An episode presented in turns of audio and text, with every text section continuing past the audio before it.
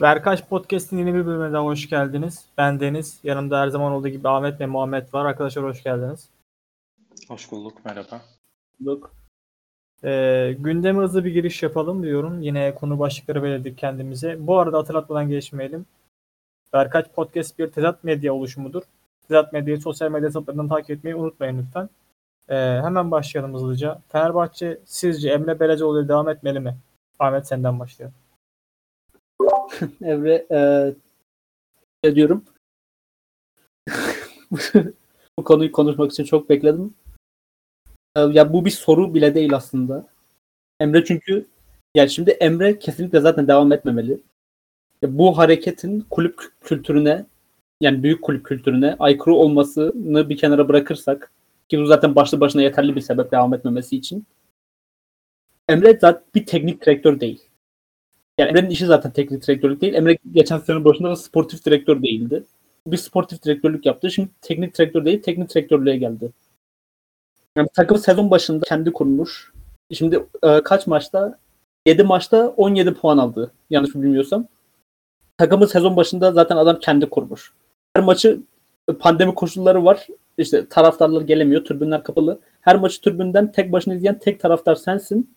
Her gün tesislerdesin. Oyuncularla berabersin bunu e, bunları gerçekleştiren adamdan daha fazlasını oynatmıyor ki takıma Emre zaten. Yani hangi taraftar olursa olsun bunları yaptıysa yani takımı kendi kuran bir taraftar düşünsene.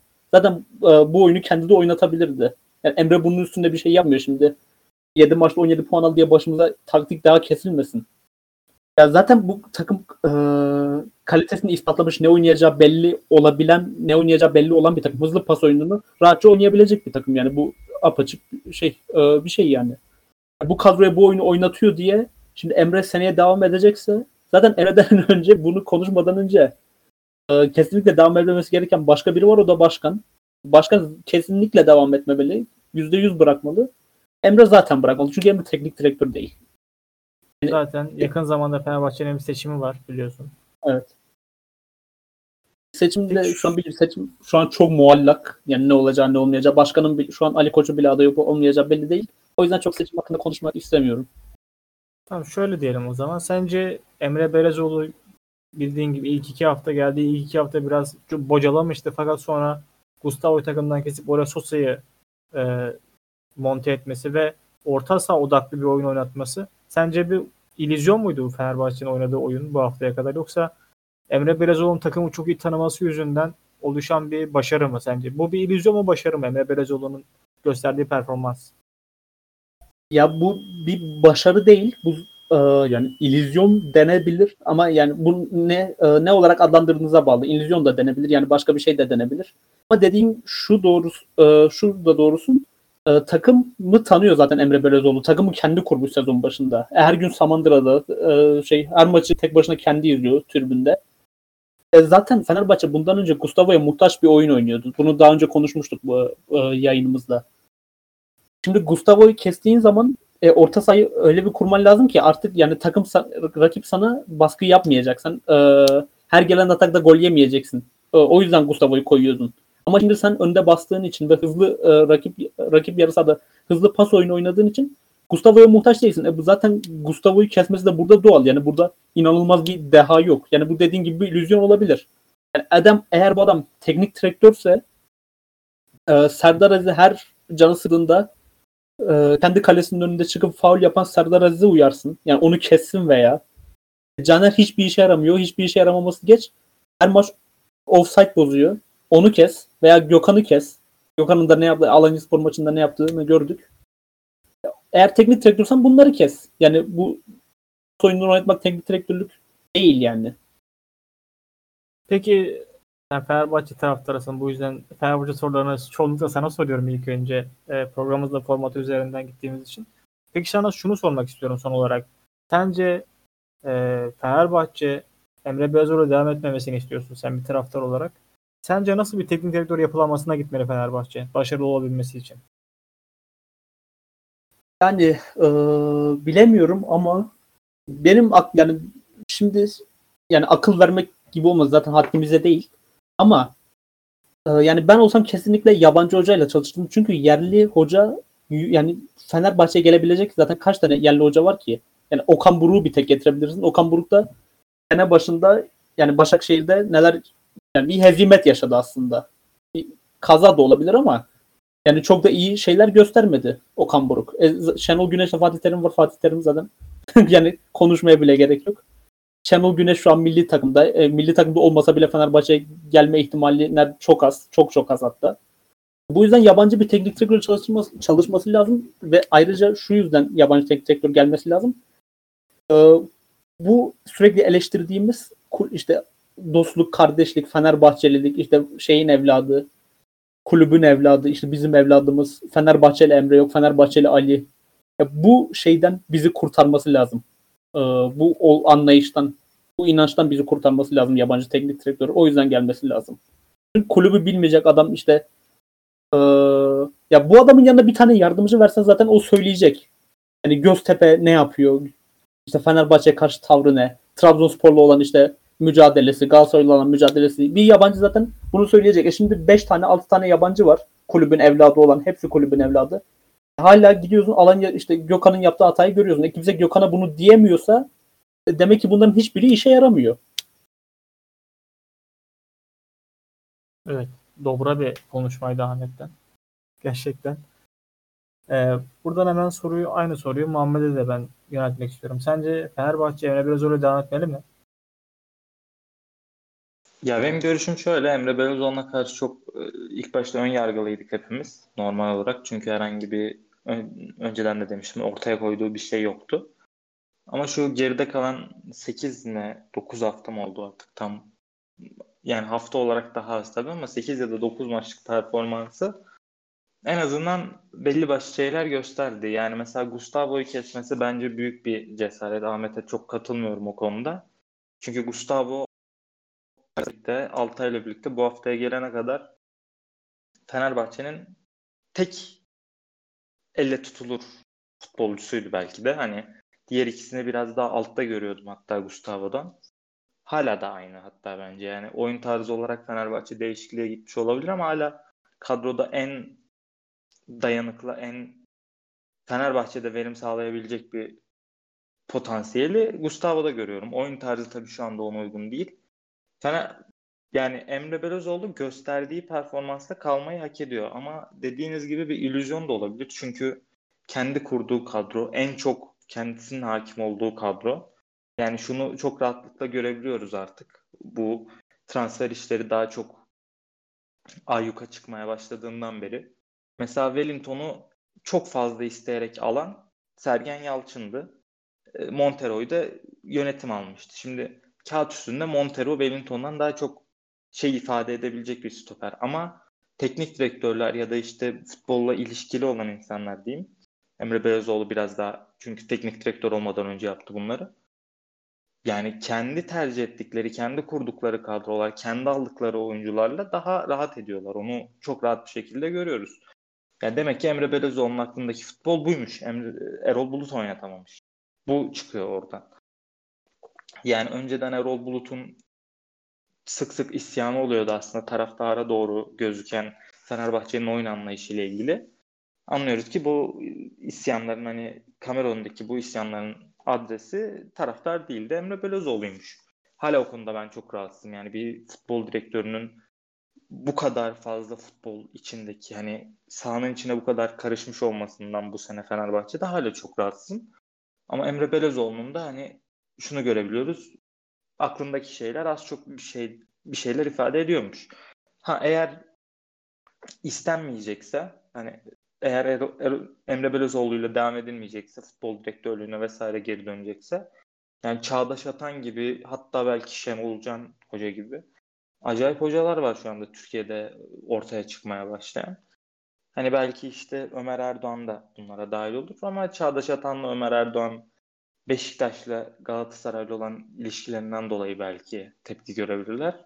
Onun haricinde ben gayet iyi olabileceğini düşünüyorum. Bu Türkiye'de yeni yeni çıkmaya başlayan bir jenerasyon var hocalarda. Artık hani o Tamer Tuna dönemi bitti. Hani o yeni bir jenerasyon olabilecekti. Başarısız oldu ama şu anda işte Çağdaş Hoca, Şenol Can, Francesco Farioli, Farioli acayip hocalar var. Fenerbahçe'nin yerli ya da yabancıdan ziyade gerçekten bir futbol felsefesi olan bir hoca getirmesi gerekiyor diye düşünüyorum. Ek olarak şunu da ekleyeyim. Ee, Ahmet Ali Koç'un gitmesi gerektiğini de düşünüyorum dedi. Yani orada benim şöyle bir itirazım olacak. Bu adam futbol direktörüyle çalıştı. Komolli Türk dünyanın en ünlü futbol direktörlerinden birisi. Rezillik oldu. Bu adam kokuyla çalıştı. Rezillik oldu. Bu adam taraftarın istediğini yaptı. Ersun Yanal'ı getirdi. Rezillik oldu. Geldiği sene sırf taraftar istemiyor diye Aykut Kocaman'ı ikinci olmuş. O rezil ötesi kadroyla ikinci olmuş Aykut Kocaman'ı gönderdi. Yerine getirdiği adamların başarısızlığı ortada. Futbol direktörü, ola, futbol direktörü olarak ya da hoca olarak Emre Belözoğlu istendi. Futbol direktörü olarak geldi Emre Belözoğlu. Her istediği transfer yapıldı. Emre Belözoğlu'nun istediği hoca getirildi Erol Bulut. Yine başarısız oldu. Ortaya koyduğu 20-30 tane transfer var. Her şey yine başarısız oldu. Yani burada ben artık Ali Koç'a hani hiçbir şekilde kusur bulamıyorum. Çünkü Fenerbahçe'deki futbol aklı Ali Koç değil. normal olarak. Olmaması gerekiyor zaten. Yani futbol aklı olarak oraya güvendiği, e, inandığı bir adam getirdi. Emre Belözoğlu getirdi ama ortaya çıkan şeylerin sorumlusu olarak ben Ali Koç'u gerçekten göremiyorum yani. Ali Koç daha ne yapsın? Bu kadar söyleyebileceğim. Ben çok net Ali Koç'u sorumlu olarak görüyorum. Zaten Komolli'yi kendisi getir. Ya Komolli bu kadar ünlü bir sportif teknik yani şunu düşün. Bu kadar ünlü bir sportif teknik direktör var. Damien Komolli işte dünyada çokça biliniyor. Yok Modric'i çıkarmış. Onu çıkarmış, bunu çıkarmış. Adam 5 senedir işsiz. Ve diyor ki 100 kişilik yani işte 2 senedir falan çalışıyorlar öyle Ali Koç'la seçime. Yani seçimden 2 sene önce çalışmaya başlıyorlar. 100 kişilik oyuncu havuzumuz var diyor. Zaten 11 kişi çıkıyor sahaya. Yani e, şey kağıda o şey kağıtlar var ya, yapışkan kağıtlara. Yani her mevkiden onar oyuncu yazsan 100 oyuncu ediyor zaten. ee, şimdi Komolli'yi getiriyorsun. E, Aykut, Aykut Kocaman e, ikinci olmuş o leş gibi kadroyla. Aykut Kocaman zaten hakkında hiç konuşmaya gerek yok. Fenerbahçe'nin anasını ağlatmış adam. O leş gibi kadroyu kendi kurmuş. Yani Ahmet, bugün, atıp... Ahmet bugün çok dobra ve benim çok hoşuma gitti şu an. Yani neyse. Yani, Sözünü kestin devam et. Devam et. Aykut Kocaman yani, konusunda haklı ama. Şimdi ben yani benim diyeceklerim bu kadar. Zaten. Moderatör olarak araya gireyim. Çünkü beyaz futbol kıvamına doğru gitmeye başladık biraz. Şey gibi oldu. Sinan Engin, Abdülkerim Durmaz. Atışıyorlar karşıya. Ben de çok kısa değineyim. Fenerbahçe Emre Belezoğlu devam konusunda bir Galatasaraylı olarak. ya Emre şaşırttı. Beni çok şaşırttı. Yani ilk iki hafta burada konuşmuştuk zaten. Benim laflarım çok netti Emre konusunda. Hani böyle oynatacaksa o zaman Erol niye gitti demiştim ben hani. Bu aynı oyunu oynayacaklarsa Erol Bulut niye kovuldu yani? Aynı oyun çünkü devam ediyordu ilk iki hafta. Sonra baktı ki Emre böyle olmayacak. Dedi ki ben kendi kafamdaki oyunu oynatayım o zaman. Yani Gustavo'yu keseyim. Bu bence büyük bir cesaret. Yani Gustavo'yu kesmesi. Ben Muhammed'e katılıyorum bu konuda. Yani geldiği günden beri takımın bel kemiği böyle orta sahanın direnci olan oyuncu bir anda çat diye kesip onun yerine Sosa'yı ekleyip yeni bir oyun planına dönmek çok zordur. Yani zor gözüken bir şey ve bence Emre bunu başardı. Gösterdiği performans ortada, takımın oynattığı oyun ortada. Bence yani ne kadar bir Galatasaray olsan da keyifli bir futbol oynuyor Fenerbahçe. Yani izlemesi keyifli. Yani bir Galatasaraylı tarafımı kenara bırakıyorum. Bir futbol izleyicisi olarak her maçı izlemeye çalışan bir insan olarak keyifli futbol oynuyor Fenerbahçe. Yani hızlı, akıcı, hücumu düşünen, savunmada yer yer hata yapabilen bu hücum futbolunun gereğidir zaten savunmada hata yapmak. Yani keyif veren futbol oynuyor. Eğer ki Emre Belözoğlu yani kendi kafasında gibi forvet diyelim artık forvet lazım Fenerbahçe. Bir forvet alıp kadroyu biraz daha genişletebilirse bence başarılı olabilir. Neden olmasın yani? Bu Türkiye'de neler neler denendi. Bence Emre Belözoğlu Ali Koç bence bir şans daha ver, verebilir Emre Belözoğlu. Gerçi Emre şansı isterse alır da kulübün efsanesi olduğu için. Bence yani böyle oynatacaksa devam etmeli. Emre Belözoğlu diyorum ve Fenerbahçe kısmını kenara bırakıyorum. Kendi kulübüm bir olan. Saniye, bir tamam. saniye araya gireceğim. Evet. Tam Fenerbahçe'yi kapatmadan şunu söyleyeceğim. Özellikle şu Erzurum spor maçıyla ilgili bir çıkarımım diyeyim. Fenerbahçe Tamam. çok iyi hızlı hücum oynuyor. Gerçekten çok iyi ayakları var bu konuda. Zaten hani e, İrfan ve Sosa acayip pasörler ve Ozan gibi topu çok iyi driplingle çıkaran aynı şekilde Pelkas gibi driplingle çıkaran adamları var. Yalnız burada orta sahanın 5. parçası Mesut Özil. Ya bu adam Ağustos 2010'du sanırım.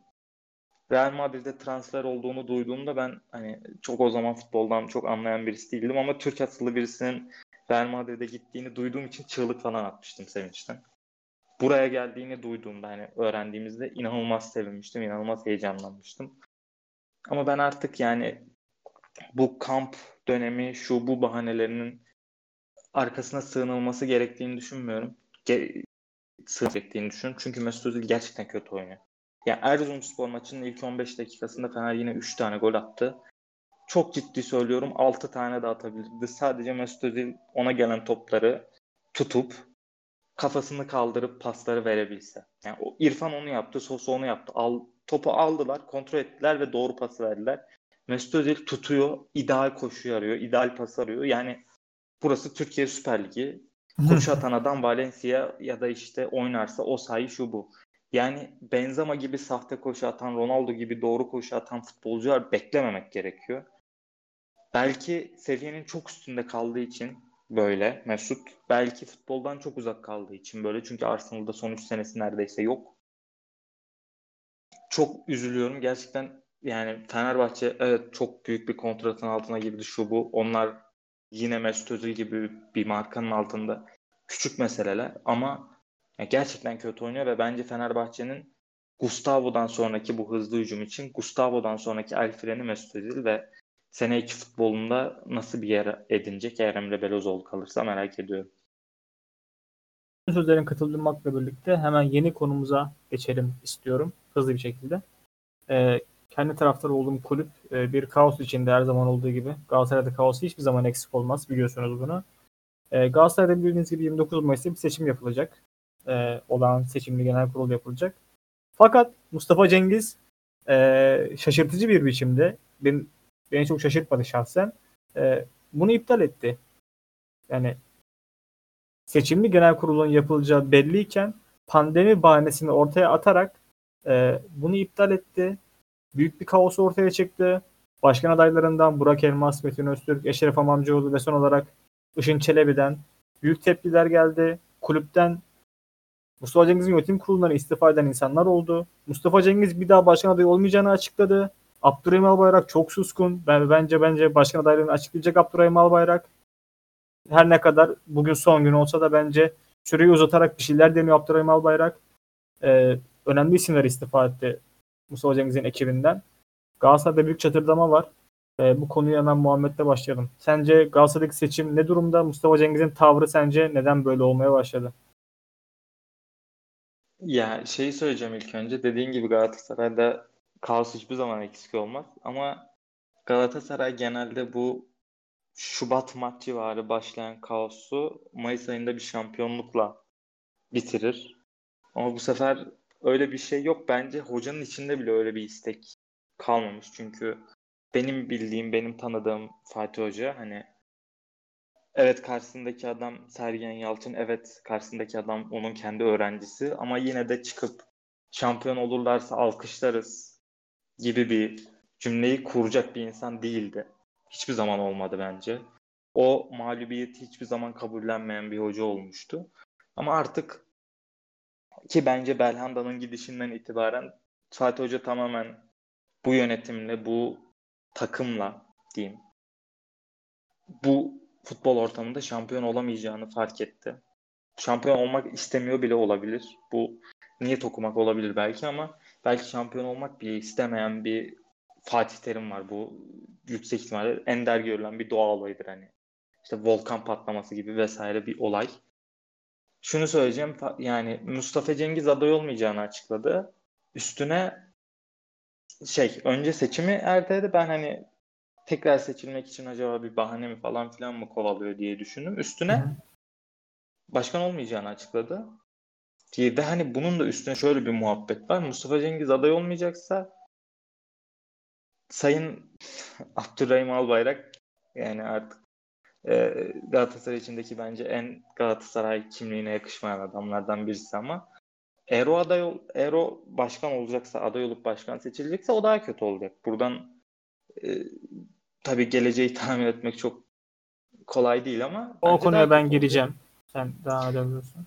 Umarım şunu söyleyeceğim sadece. Umarım Galatasaray kimliğine yakışan, Galatasaray kültürüne yakışan hani e, bunu söylemekten aslında çok çekiniyorum ama ben de az çok Galatasaray kültürüne ya da Galatasaray kurumunun ciddiyetine hakim bir insanım. Bir parçası sen aynı zamanda Galatasaray bir parçası kültürü. olarak. Evet. Ya bir parçası olarak sahip olduğum bir kültür ve umarım Burak Elmas gibi genç, dinç ve bu kültürü gerçekten yansıtabilecek kültürlü, sakin, uzlaşmacı Galatasaray kimliğine yakışan insanlar Galatasaray başkanlığına gelir. E, çok teşekkür ediyorum. Yani bu güzel yorumların için. Burak Elmas benim de gönlümdeki başkan adayı. Bunu kendi bölüm geldiğinde konuşacağım detaylı olarak. Neden Burak Elmas'ı istediğimi. E, ben topu hemen Ahmet'e atayım. Ondan çok kısa görüşlerini alayım. Sonra ben kendim görüşlerimi söyleyeyim. Evet Ahmet. Tabii ben de çok kısa görüşlerimi belirteyim. Yani Mustafa Cengiz'in zaten bu sene yaptığı hiçbir şey anlaşılır gibi değil. De yani bu adam aday olmayacaksa zaten bu taraftar için çok büyük bir sevinç haberi. Yani koltuğu bırakmamak için neden elinden geleni yaptı o zaman adam bu sene? Yani bildiğim Fatih Terim'e meydan okudu. Herhalde Fatih Terim Galatasaray e, tarihinde meydan okunmaması gereken tek adamken e, şey koltuğu kaybetmemek için adam resmen Fatih Terim'e bütün sene meydan okudu. Yani Fatih Terim de ona meydan okudu ama Fatih Terim zaten Fatih Terim. Ee, yani seçim neden ileri alındı bilmiyorum. Yani Mustafa Tevhid'in de dediği gibi yani Mustafa Cengiz acaba seçilmek için yani son bir hamle yapacak mı o arada diye düşünürken hemen akabinde aday olmayacağını açıklaması ilginçti. Yine Mustafa Cengiz e, kalibresinde bir hareket oldu. Yani inşallah Galatasaray özlediğimiz yani bildiğimiz Galatasaray'a e, yakışan büyüklüğünü farkında olan bir yönetim e, umarım seçimde Galatasaray idaresini ele alır. Biz de özlediğimiz, e, büyüklüğünü bildiğimiz Galatasaray'ı tekrar görme şansı bulabiliriz. E, bir Galatasaray taraftarı olarak e, yorumlarımı belirtmek istersem benim gönlümdeki başkan Burak Elmas. Yani bu seçimin yapılacağını bildiğim günden beri takip ettiğim, e, projelerine hakim olduğum, yönetim ekibini beğendiğim, tuttuğum, Galatasaray kültürüne yakışan, Galatasaray'ın içinden gelen e, gençliği Galatasaray'la geçmiş bir isim Burak Elmas. Yani o kültürün içinden, o Galatasaray kültürü her yani Tevhid anlattığı biraz yani Galatasaray kültürü başka bir kültürdür. O kendisi içinden geldiği için de öyle anlattı. Yani e, naif, nazik, nazik, e, oturmasını kalkmasını bilen, konuşmasını bilen, e, yeri geldiğinde yeri gereken sertliği gösterebilen bir oluşumdur. Galatasaray her zaman e, gözler her zaman batıdadır yani Avrupa'ya açıktır. Avrupa her zaman yarışan. Zaten kurulma amacı budur Galatasaray'ın. Türk olmayan takımları yenmektir. Ve ben Burak Elmas vizyonunun bu vizyona çok yani Ali Samiyen vizyona çok yakın olduğunu düşünüyorum. Ki yönetim kurulu listesi gerçekten çok iyi isimlerden oluşuyor. Ural Aküzüm gibi, Işıtan Gün gibi, e, Remzi Sanlar gibi çok önemli isimler, çok değerli isimler var listesinde. Ve ben Burak Elmas'ın yani 9 aydan beri Burak Elmas aslında bu süreci yönetiyor. Yani başkanlar 9 aydır hazırlanıyor. Belki de Mustafa Cengiz başkan olduğundan beri hazırlanıyor Burak Elmas. Çünkü kafaya koydu, koymuştu yani artık Galatasaray başkan olmayı. Yani Faruk Süren ekibinden, Özlem Canaydın ekibinden gelen bir insan. Galatasaray kültürünü en doğru isimlerden tadan bir insan Burak Elmas. Buradan hemen Mustafa Cengiz'e döneceğim. O da tam tersi. Yani bir insan nasıl Galatasaray kültürüne yakışmaz? E, Galatasaray'ın ismi altında ezilir. Bunun örneği Mustafa Cengiz maalesef. Yani geldiği dönemde bir kurtarıcı olarak geldi. Dursun Özbek faciasından bizi kurtaran başkan olarak geldi. İyi işler yaptı. Mali açıdan Galatasaray'ı iyi bir yerlere getirdi. Fakat bir zaman sonra kendisi Galatasaray'ı sanki kendi menfaatleri için kullanıyormuş sıfatına bürünmeye başladı. Özellikle tekrar geçmiş olsun. Yani asla öyle bir düşüncemiz yok tabii. Hastalığından sonra çok büyük hastalık. Keşke o zaman bıraksaydı. Yani o zaman istifa edip arkadaşlar ben sağlığım için ve Galatasaray menfaatlerini düşündüğüm için bırakıyorum deyip seçime gitseydi Galatasaray için çok fazla yani yararlı olabilirdi ki hazır olan Burak Elmas vardı. Birkaç başkan daha hazırdı buna. Fakat kendisi bunu yapmadı. Hastalığından sonra iyice agresif bir tavra büründü. Ve en büyük hatası Fatih Terim'le karşı karşıya gelmekti. Yani eğer ki bir başkan Fatih Terim'le karşı karşıya geliyorsa bu Galatasaray'ın asla çıkarını olmaz. Bunu Ünal Aysal örneğini çok iyi gördük. Ünal Aysal geldiği zaman gerçi Fatih Terim ondan önceki başkan getirmişti. Adnan Polat getirmişti. Fakat ikisi de çok egolu insanlardı. Bir yere kadar beraber iyi bir ilişki içerisinde devam ettiler. Fakat en son çatırdatırlar. Bundan Galatasaray asla karlı çıkmadı. Fatih Terim milli takıma gitti. O Aysal başkanlığı bıraktı. Yerine Dursun Aydın Özbek geldi. Yani Galatasaray'ın asla çıkarını olmayan bir durum oldu. Yani Fatih Terim'i kim karşısına alıyorsa bundan zararlı çıkıyor. Yani bunu artık gelecek Burak Elmas'ın bundan emin olduğuna eminim ben. Açıklamalarında da bunu görüyoruz. Zaten ünlü bir fotoğrafı vardır. Faruk Süren, Burak Elmas, Fatih Terim UEFA şampiyonluğu şeyinde e, kutlamalarında el ele bir fotoğrafları vardır. Kendisi de açıkladı zaten Burak Elmas. Yani Fatih Terim Galatasaray'ın bir simgesidir. E, bir yapı taşıdır diye. Biz geldiğimiz zaman tabii ki Fatih hocamıza devam etmek istiyoruz. Fakat yani bunu söylemesi bile çok naif bir düşünce. Fakat ben Fatih hocamızın seçim konuşmalarına alet edilmesini istemiyorum. Onu bir sanki seçim sloganıymış gibi kullanmak istemiyorum dedi. Bu bile yani ne kadar naif, düşünceli, e, diğer başkanlara haksızlık olmaması açısından güzel bir yaklaşım. Ki diğer başkanlar da bunları yaptı. Metin Öztürk de bunu yaptı. Eşref Amamcıoğlu hakkında bir şey söylemek istemiyorum. Ben Galatasaray başkanına saygısızlık yapan bir insan asla Galatasaray başkanlığına gelemez. Ki Işın Çelebi de zaten halatır yani şeyle hatır gönül işi için son 3 gün liste oluşturup şimdi başkanlığa aday oldu. Ki listesi zaten fecaat kendisinin. O yüzden ben Mustafa Cengiz'in yani Galatasaray ne kadar kötü yönetilebilir bunu gösterdiğini düşünüyorum herkese. E, bence seçim olacak Galatasaray'da 29 Mayıs'ta. Söylentiler bu yönde. E, Galatasaray'a yakın kaynaklar seçim olacağını söylüyor 29 Mayıs'ta. Pandeminin yani Konya Spor yapıyor. Fenerbahçe muhtemelen yapacak. E Galatasaray niye yapmıyor? Mustafa Cengiz'in keyfini bekleyecek değiliz. Galatasaray demokratik bir kulüptür her zaman. Demokratik bir spor kulübüdür. Seçimin yapılması gerekiyor Galatasaray'ın menfaati için. Galatasaray'ın bu yaz transfer dönemini boşaltmasının çok büyük bir kayıp olacak Galatasaray için. Yani eğer ki seçim olmayıp Mustafa Cengiz yönetimi devam ederse Galatasaray için çok büyük bir kayıp olur transfer. Çünkü seçim olmazsa Fatih Hoca bence gidecek. Yani Mustafa Cengiz yönetimine çalışacağını düşünmüyorum ben artık. Seçim olmazsa Fatih Hoca gidecek ve büyük bir kaos ortaya çıkar. Ben seçimde olacağını düşünüyorum. Gönlümdeki başkan adayı Burak Elmas'tır.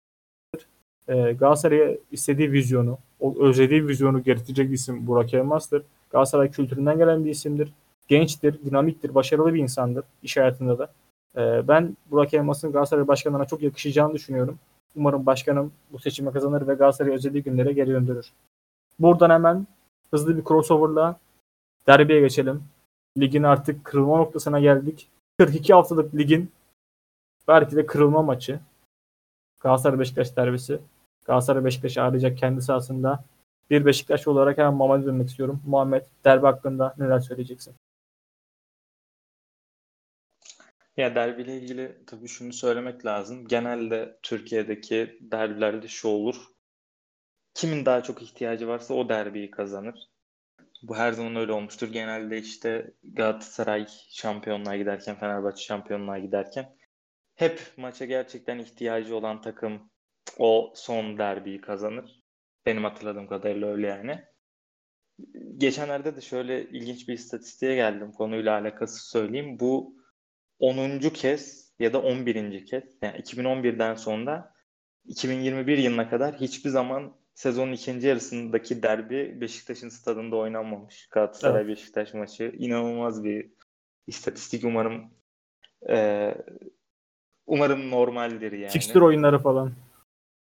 Ya ben şöyle ben sezon sene başında ilk çekildiğinde de yine çok isyan etmiştim. Çünkü Beşiktaş ki yani bu, bu derbiyi Galatasaray Beşiktaş derbisi 3 hafta kala ve yine Galatasaray'ın stadında 2-3 sene önce böyle bir şampiyonluk kaybetti Beşiktaş. Negredo karşı karşıya kaçırdı Muslera'ya karşı hatırlarsın belki Deniz. Yani keşke hani Beşiktaş'ın stadında olup olmaması zaten şu anda hiç önemli değil. Özellikle taraftarın olmadığı durumda hiç önemli değil ama rahatsız edici bir şey gerçekten. Bu konuda insanların konuşmasını anlayabilirim en azından. Öyle söyleyeyim yani.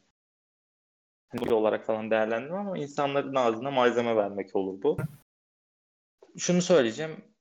Bu maçın galibi tamamen Galatasaray'ın oynamak istediği oyuna göre belli olacak. Galatasaray eğer Hatay gibi ya da işte Alanya'nın denediği gibi Beşiktaş'a karşı hücum oynamak isterse gerçekten böyle açık bir şekilde pozitif bir futbol oynamak isterse gerçekten çok kötü şeylerle karşılaşabilir.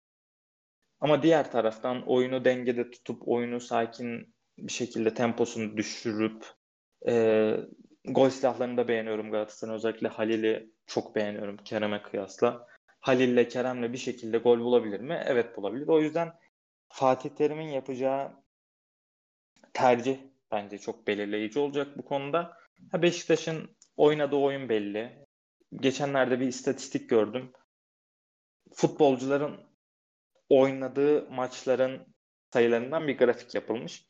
Ve Beşiktaş hani Galatasaray ve Fenerbahçeli oyuncular da genelde ortalama maç sayısı hani oynayan futbolcuların diyeyim. Hani herkes 20-25 maç oynamış. O Beşiktaş'ta öyle bir durum yok. 35 maçta çok büyük bir kesim var. İşte 30-35 maç arası kadronun büyük çoğunluğu oynamış. Mesela işte ilk 11'i belli. O grafiklere baktığınız zaman rahatça görüyorsunuz. İşte bu takımın ilk 11'i belli, yedekleri belli, rotasyonu belli vesaire ama Galatasaray'da Fenerbahçe'de sene boyunca tek bence hani en büyük eksik buydu. Beşiktaş'ın en büyük artısı buydu. Yine tutmuş sisteminden devam edebilir Sergen Yalçın ama Ole Gunnar Solskjaer'in de yaptığı gibi böyle derbiye özel çok acayip planlar olabiliyor Sergen Yalçın'ın. Ki bu planlardan birisiyle de senenin başında 17-18 senelik bir seri bitirdi Fenerbahçe'ye karşı. Larin yokken stoperde Montero, Necip solda Rıdvan vesaire varken dolayısıyla acayip bir performans da gelebilir. Acayip bir oyun planı da gelebilir Beşiktaş'tan. Ben maçın bol gollü olmasını diliyorum sadece. Çünkü içimde çok büyük bir korku var bu maçta hiçbir şey olmayacak ve böyle 0-0 1-1 falan bitecek diye. Tahminim ve dileğim maç sonucuyla da ilgili Beşiktaş'ın kaybetmeyeceği yönünde. Yüksek ihtimalle yani Fenerbahçe'nin tabii maç kaybına göre Beşiktaş'ın oradan şampiyon çıkma ihtimali de var. Aynı saatte oynanacak iki maç. Bundan önceki dönem mesela bugün hatta onu düşündüm. Bir geleceği okumaya çalıştım yine. Kafamda kurmaya çalıştım. Mesela devre arası Beşiktaş futbolcuların 0-0 girdiğini ve işte Ankara gücünün Fenerbahçe'ye 2-0 yendiğini duyduğunu düşünelim. Bundan 7 yıl önceki, 6 yıl önceki Beşiktaş kadrosu, o Bilic'le son haftaya lider girip 3. çıkan Beşiktaş kadrosu böyle bir durumda şampiyonluğu verebilirdi. Çıkıp orada Galatasaray'dan 3 tane falan yiyebilirdi yani. Ama şu anda Beşiktaş'ın kadrosunun işte hani bir öncekine baktığınız zaman Ersan, Veli, Oğuzhan, Kuarejma, Olcay gibi böyle baskıyı çok kaldıramayan Fabri gibi vesaire baskıyı çok kaldıramayan insanlar vardı o kadroda. Ama bunda gerçekten Josef gibi hani mesela Türkiye'de derbilerin hilesi Josef'tir, Melo'dur vesaire hani. Böyle Beşiktaş'ta baskıyı kaldırabilecek, baskıyı umursamayacak futbolcular var bence. O yüzden Beşiktaş'ın büyük bir artısı olabilir bu. Eğer Ankara gücü Fenerbahçe maçından iyi bir haber gelirse devre arası vesaire Beşiktaş'ın çok daha büyük bir motivasyonla ve istekle rahatça maçı kazanabileceği bir senaryo da olabilir. Yani bir derbi olduğu için tabii şu anda tüm hani şu olur bu olur diyorum. Yüksek ihtimalle berabere bitecek hemen. Peki şunu yönetmek istiyorum sana. Olası bir Galatasaray galibiyetinde Fenerbahçe'nin şampiyonluk şansı nedir sence? Bence yine yok. Bence yine yok çünkü şöyle bir durum var. Beşiktaş kaybederse bu fikstürde Galatasaray kaybeder. Ama Fenerbahçe'nin maç kaybedebileceği Sivas maçı var. Yani puan kaybedebileceği. Çünkü yani siz de görmüşsünüzdür istatistiği 19 ya da 20 maçta puan yani maç kaybetmiyor. 16 maçta kaybetmiyor Sivas Spor. Ve niye kaybetsin? Yani Sivas'ın çok daha Fenerbahçe'ye kıyasla bence oturmuş bir oyunu var. Beşiktaş'ın da bundan sonraki maçları bence hani Fenerbahçe yüksek ihtimalle Kayseri'ye gittiğinde o maç ya düşme maçı olacak ya da Kayseri düşmüş olacak. O da çok etkileyecek dolayısıyla Fenerbahçe'nin şampiyonluk şansını ama ben Beşiktaş'ın özellikle 7-0'lık Hatay maçından sonra kesinlikle şampiyon olduğunu düşünüyorum. O farklı bir yani tekrar girdim araya. Böyle şampiyonluğa giderken büyük takımlarda Fener'de de Galatasaray'da da olur o. Böyle sonlara doğru çok zor bir maç vardır ve her şampiyonluk yarışındaki her takımın vardır o. Ve o maçı kazanan genelde şampiyon olur o zor maçı. Bu maç Hatay bence maçıydı Fener, bence. Bence Hatay maçı. Fenerbahçe için o maç Alanya Spor maçıydı. Maalesef berabere kaldılar Alanya Spor'la. Yani Galatasaray bu sene çok yarışın içinde yoktu diye değerlendirmedim. Yani puan olarak vardı ama oyun olarak yoktu bence. Evet. Beşiktaş Hatay'ı kazandı. Galatasaray şey kaybetti.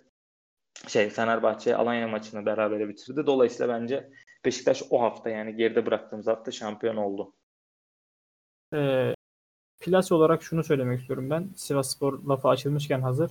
Ee, Rıza Hoca'ya büyük bir tebrik göndermek gerekiyor bence. Yani geçen seneki takımın en kritik iki oyuncusu Mert Hakan ve Emre'yi kaybetmesine rağmen ligin ilk yarısında Avrupa ile beraber bir bocalama yaşamıştı. Sivas Spor düşme hattına kadar düşmüştü. Fakat ikinci yarı müthiş bir toparlanma. Müthiş bir oyun. Rıza Hoca'yı tebrik ediyorum. Yani müthiş bir oyun planı var kendisinin. Her ne kadar biraz antipatik gelse de bana Rıza Çalınbay. Fakat oyunu takdir ediyorum. Oynatıp o takdir ediyorum. Söylemeden geçmek istemedim. Buradan hemen derbi hakkında Ahmet'e dönmek istiyorum. Ahmet derbi hakkında neler söyleyeceksin?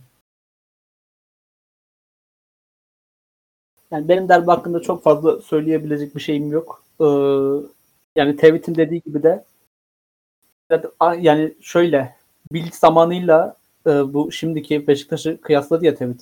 Yani Bilik zamanında olsa belki işte devrede Fenerbahçe'den iyi bir haber gelse e, Beşiktaş belki Galatasaray kaybedebilirdi diye. Şimdi aralarındaki fark kesinlikle bence oyuncu farkından ziyade Sergen Yalçın'la Bilic arasındaki fark. Yani Sergen yani soyunma odasında böyle bir konuşma geçti işte Ankara gücü 2-0 Fenerbahçe yenilmiş hadi beyler falan filan diye oyuncular arasında bir konuşma geçse Sergen ulan kapatabilir ulan tabii ki de kazanacaksınız yani başka şansınız yok Ankara gücü kaybetse de kazansa da zaten kazanacaksınız yani bu bizi ilgilendiren bir şey değil der büyük ihtimal. O yani maç hakkında da şunu söylemek istiyorum. Ee, Galatasaray'ın sıkıntı yaşayıp yaşamayacağı e, Fatih Terim'e bağlı bence. Ama Terim büyük ihtimalle kazanmaya Fatih Terim büyük ihtimalle kazanmaya çıkar çünkü zaten yönetimin e, artık yönetime keseceği, bir racon veya işte bir rol yok. Çünkü e, zaten yönetimin öbür seçimde gideceği aşikar.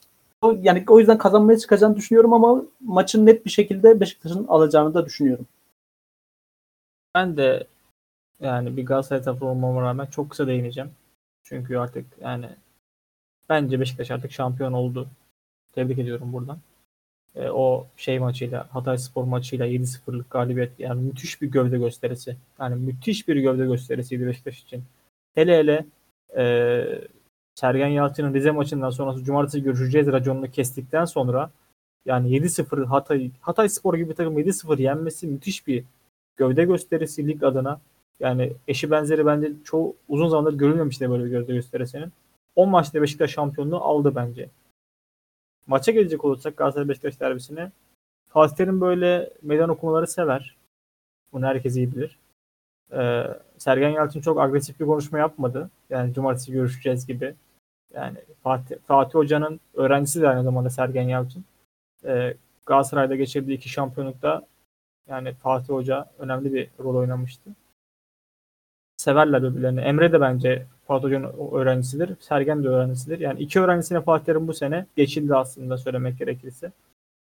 Sergen Hoca hele yani büyük bir sükse yani gövde gösterisi yapıp büyük bir sükse yarattı.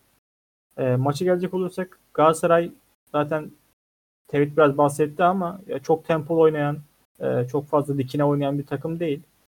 E, biraz oyunu uyutan, e, sakin pas yapan, e, pas oyununu benimsemiş bir takım maalesef.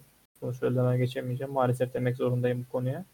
E, o yüzden yani biraz ortada bir maç bekliyorum ben. Beraberlik bence çok yakın olacak. Bu yani 0-0 1-1 gibi skor bekliyorum. Çünkü Galatasaray biraz kontrollü oynuyor. Beşiktaş'ta o agresifliği ne kadar yansıtabilecek? Derbi her zaman derbi ortamı her zaman gergindir.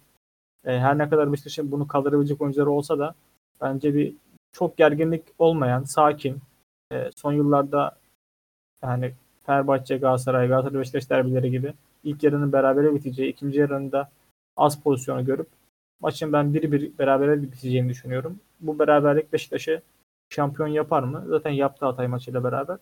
Sadece bir hafta erteler Beşiktaş'ın şampiyonluğunu. Yani sağımızda Fatih Terim şey demişti. Eğer ki öyle bir durum olsa çıkar alkışlarız demişti. Fatih Terim'den böyle bir yani demeç zamandaki ayrıca Beşiktaş bizi alkışlamıştı. Ee, evet Beşiktaş alkışladı. Türkiye Kupası maçıydı sanırım. Türkiye Kupası evet. maçı mıydı o? Değil mi? Türkiye yani, Kupası. Yüksek ihtimalle öyleydi ve Galatasaray şampiyon çıkmıştı o maça. Evet yani, yani çok güzel bir bence çıkmıştı. olması gereken bu. Yani her ne kadar ezeli rakip desek de yani bu rekabetin sağda kalması gerektiğini düşünenlerdenim ben. Yani çıkıp alkışlamasında hiçbir problem yok. Bence mükemmel bir centilmenlik gösterisidir. Beşiktaş'ın zamanında yaptığı. Tekrardan hatırlamış ve tebrik ederim Beşiktaş'ı. O zamanki yönetimini, oyuncularını, teknik ekibini.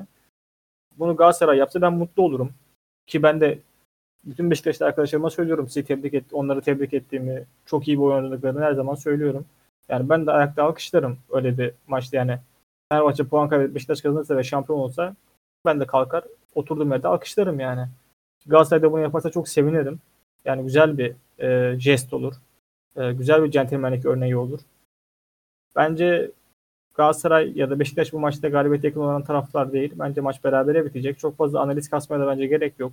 E, zaten ligin sonuna geldik artık. Eğer ki puan puana çıkılsa ve kazanan şampiyon olacağı bir maç olsaydı Galatasaray %100 kazanırdı bu maçı. Çünkü sene önce Başakşehir maçından hatırlıyoruz. Galatasaray bir final maçına çıkıyorsa maçı kesinlikle kazanıyor. Bir şekilde kazanıyor. Yani Fatih'in varsa da kesin kazanıyor. Ama öyle bir durum yok. Galatasaray şampiyonluktan çok uzak. Beşiktaş şampiyonluğu artık şampiyon yani şampi derdik eskiden. Şimdi şampiyon bir N'si kaldı. O N'sini de ya Galatasaray maçında ya sonraki Fatih Karagümrük maçında ekleyecektir. Ben Beşiktaş'ı şimdiden tebrik ediyorum. Mükemmel bir şampiyonluk. Çok iyi bir futbol. iyi bir teknik yönetim. iyi bir başkan. iyi bir kadro. Ee, söyleyeceklerim bu kadar.